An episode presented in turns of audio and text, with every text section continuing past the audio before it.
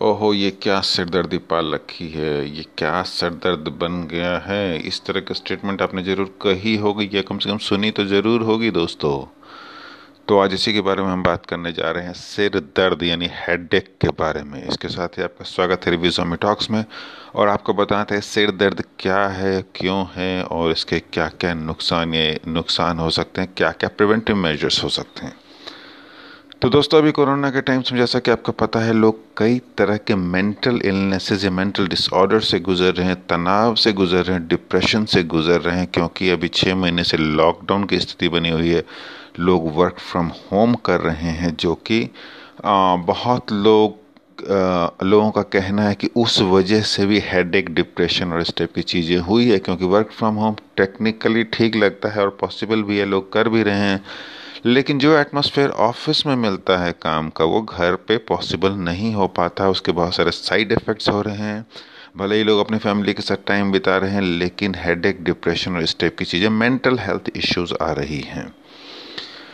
तो इसके साथ ही हम बात करते हैं सबसे पहले कि हेडेक होता कितने टाइप का? यानी कि अगर जो जो कहावतों में जैसा मैंने कहा, इसे क्या सिरदर्दी पाल रखी है, इस टाइप की चीज़ें तो कहावत वाली हुई बहुत तरह के इश्यूज़ को हम कह सकते लेकिन अगर फ़िज़िकल हेडेक है, सही में आपको सिर में दर्द हो रहा है तो वो कितने टाइप के होते हैं?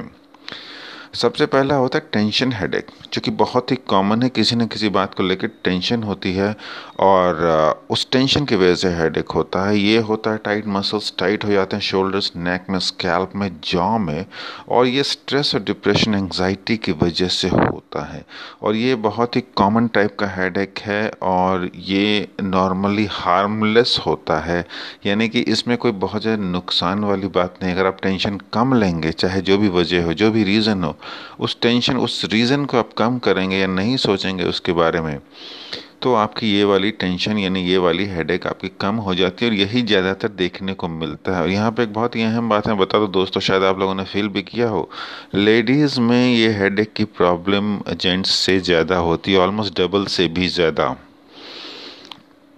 तो ये हुई टेंशन वाली हेडेक दूसरी होती है एक माइग्रेन हेडेक माइग्रेन हेडेक क्या होता है कि इसमें थ्रॉबिंग पेन होता है, यानी कि किसी एक जगह पे पेन होगा, फिर कम होगा पेन होगा, फिर कम हो जाएगा। जैसे हथौड़ा मार रहे हैं किसी एक पर्टिकुलर पॉइंट पे थ्रॉबिंग होता है पाउंडिंग होता है पल्सेटिंग टाइप का आ रहा है, जा रहा है, आ रहा है, जा रहा है, इस टाइप का होता है, ये माइग्रेन हेडेक होता है नॉर्मली वैसे और भी टाइप के हो सकते हैं, लेकिन ज़्यादातर केसेस में जो इस टाइप के पेन होते हैं, इस टाइप का जो हेडेक होता है, वो माइग्रेन हेडेक ही होता है। और इसके लक्षण ये होते हैं कि अचानक सेंसिटिविटी टू साउंड यानी कि साउंड या लाइट यानी कि लाइट से आपको थोड़ी इरिटेशन होने लगेगी। आपको मन करेगा कि अंधेरे में बैठे रहें या बहुत ज़्यादा शोर अगर हो रहा है, शोर से आपको इरिटेशन होगी। और किसी किसी केस में उल्टी आने की नोजिया हो सकता है या लॉस ऑफ़ एपेटाइट यानी भूख लगना बंद हो सकता है। और 90 परसेंट से ज़्यादा जो माइग्रेन सफरर्स होते हैं, जिनको इस टाइप की प्रॉब्लम होती है माइग्रेन वाली, ये पाउंडिंग हेड एक यानी कि आ रहा है, जा रहा है, आ रहा जा रहा है। ये होता है वो अपना काम माइग्रेन के अटैक के दौरान नहीं कर पाते, यानी या तो लेटे रहेंगे, सोए रहेंगे, या कुछ भी कर नहीं पाएँगे। उन्हें एक से डेढ़ घंटे या दो घंटे कम से कम रिलैक्स चाहिए, तभी वो काम कर सकते हैं। तो ये हुआ दूसरा माइग्रेन हेडेक तीसरा होता है क्लस्टर हेडेक क्लस्टर हेडेक क्या होता है? बहुत तेज पेन होगा आपके फेस के एक साइड में। नॉर्मली एक ही साइड में होता है, किसी एक आँख के साइड में होता है या आँख के आसपास वाले एरिया में होगा। और जनरली ये किसी एक ही टाइम में होगा कि दिन में। शाम को हो रहा है तो एग्जैक्ट उसी टाइम पे होगा। क्योंकि ये थोड़ा बहुत जो हमारे सोने और उठने का जो पैटर्न है, उससे रिलेटेड होता है। आप जैसे सोते हैं, जैसे उठते हैं, उसके बाद एक फिक्स टाइम पे उतनी देर के बाद वो होता है। और पंद्रह मिनट से लेके करीब डेढ़ घंटे तक रहता है। और ये भी काफ़ी कॉमन है क्लस्टर हेडेक यानी कि किसी एक एरिया में हेड सिर के, यानी कि फेस के एक एरिया में, एक साइड में ये होता है और ये काफ़ी कॉमन है।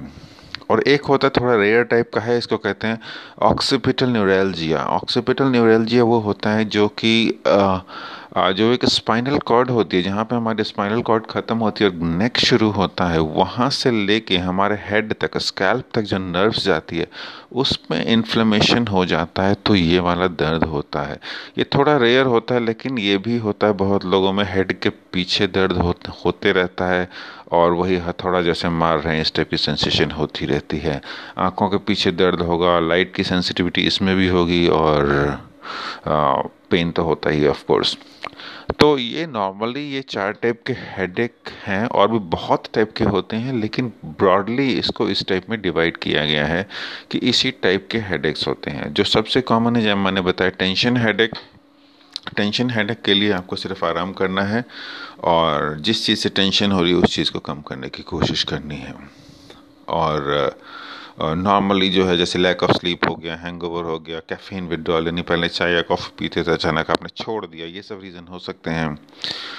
और एक चीज़ यहाँ पे बहुत ही कॉमन है कायरोप्रैक्टर्स जो होते हैं, यानी मालिश मसाज से सर्विस वो ठीक करने वाले जो कायरोप्रैक्टर होते हैं, उनका कहना है 60 परसेंट से ज़्यादा जो हेडेक होता है वो स्पाइन से रिलेटेड होता है, यानी कि स्पाइनल पोजीशन आपकी ठीक नहीं होती, या तो आप बैठते ठीक से नहीं है, या जो भी काम करते हैं, उस पर स्पाइनल जो वर्टिब्रा होता है, उसकी थोड़ा सा वो मिसअलाइंड हो जाता है, जिस वजह से हेडेक होता है और मालिश मसाज से ये ठीक हो जाता है सिक्सटी परसेंट केसेस में।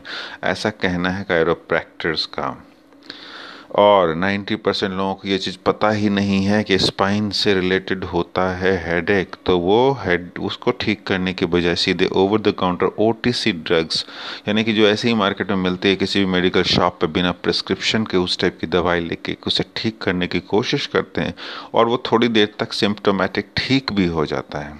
सिम्टम ठीक हो जाते हैं तो आराम मिलता है। लेकिन आपको सीरियस तब होना चाहिए जब माइग्रेन वाला टाइप का हेडेक जो मैंने अभी आपको बताया बहुत बार बार हो रहा है तो उसमें आपको डॉक्टर से हेल्प लेनी चाहिए, सलाह लेनी चाहिए। हेडेक के साथ अगर डिजीनेस हो, चक्कर आने लगे तो तुरंत डॉक्टर के पास जाइए या पेशेंट को ले जाइए। इसका मतलब हो सकता है स्ट्रोक भी हो सकता है सडन इसमें ये काफ़ी सीरियस हो सकता है, इसको लाइटली बिल्कुल नहीं लेना है। तो ये है हेडेक की बात है दोस्तों। हेडेक तभी तक हल्के में लीजिए जब आप नॉर्मल टेंशन वाली हेडेक है किसी और टाइप का है तो आप उसे बिल्कुल भी सीरी बिल्कुल भी हल्के में ना लें। डॉक्टर के पास ज़रूर जाएँ। अब बात करते हैं होम रेमेडीज़ की। क्या क्या चीज़ें हैं जिससे आपको फ़ायदे हो सकते हैं? जैसा कि नॉर्मली भी कहा जाता है कि, भाई एक कप चाय दे दो, मेरा सर में बहुत दर्द हो रहा है। तो ये बहुत ही अच्छा होम रेमेडी है। और अगर आप जिंजर टी पीते हैं, अदरक वाली चाय पीते हैं तो काफ़ी रिलीफ माना जाता है टेंशन हेडेक में। कैफीन वाले कोई भी चीज़ इनको कॉफ़ी पीने की ज़्यादा आदत है, वो कॉफ़ी ले सकते हैं। योगा या रिलैक्सेशन बहुत काम आता है। लाइट हल्का कर देने से या बिल्कुल ही बंद कर देने से फ़ायदा होता है। सवासन एक होता है सवासन बिल्कुल सीधे लेटने वाला आसन, वो भी आप कर सकते हैं। फोर हेड को मसाज कर सकते हैं या अफेक्टेड एरिया जहाँ पे भी उसको मसाज कर सकते हैं हॉट या कोल्ड पैक ले सकते हैं, जो भी आपको सूट करता है। तो ये सब हैं होम रेमेडीज़ बहुत तरह की चीज़ें हैं। हेडेक को आप हल्के में बिल्कुल भी ना लीजिए। और इससे में ज़्यादा आपको पढ़ना है, ज़्यादा क्या क्या इसके रेमेडियल मेजर से वैसे तो माइग्रेन इस टाइप की हेडेक का कोई इलाज नहीं है, लेकिन मैनेज हम कैसे कर सकते हैं, ये इसके तरीके बहुत तरह हैं, बहुत सारे हैं, और आप इसके बारे में ज़्यादा जानना चाहते हैं तो रिव्यू स्वामी डॉट कॉम पर जाइए, वहाँ पर फुल आर्टिकल मिलेगा लिंक्स मिलेंगे, जहाँ से आप जो उसके रेमेडियल प्रोग्राम्स है, उसमें उसको यूज़ कर सकते हैं। तो आज के पॉडकास्ट के लिए इतना ही दोस्तों। Thank you for listening bye bye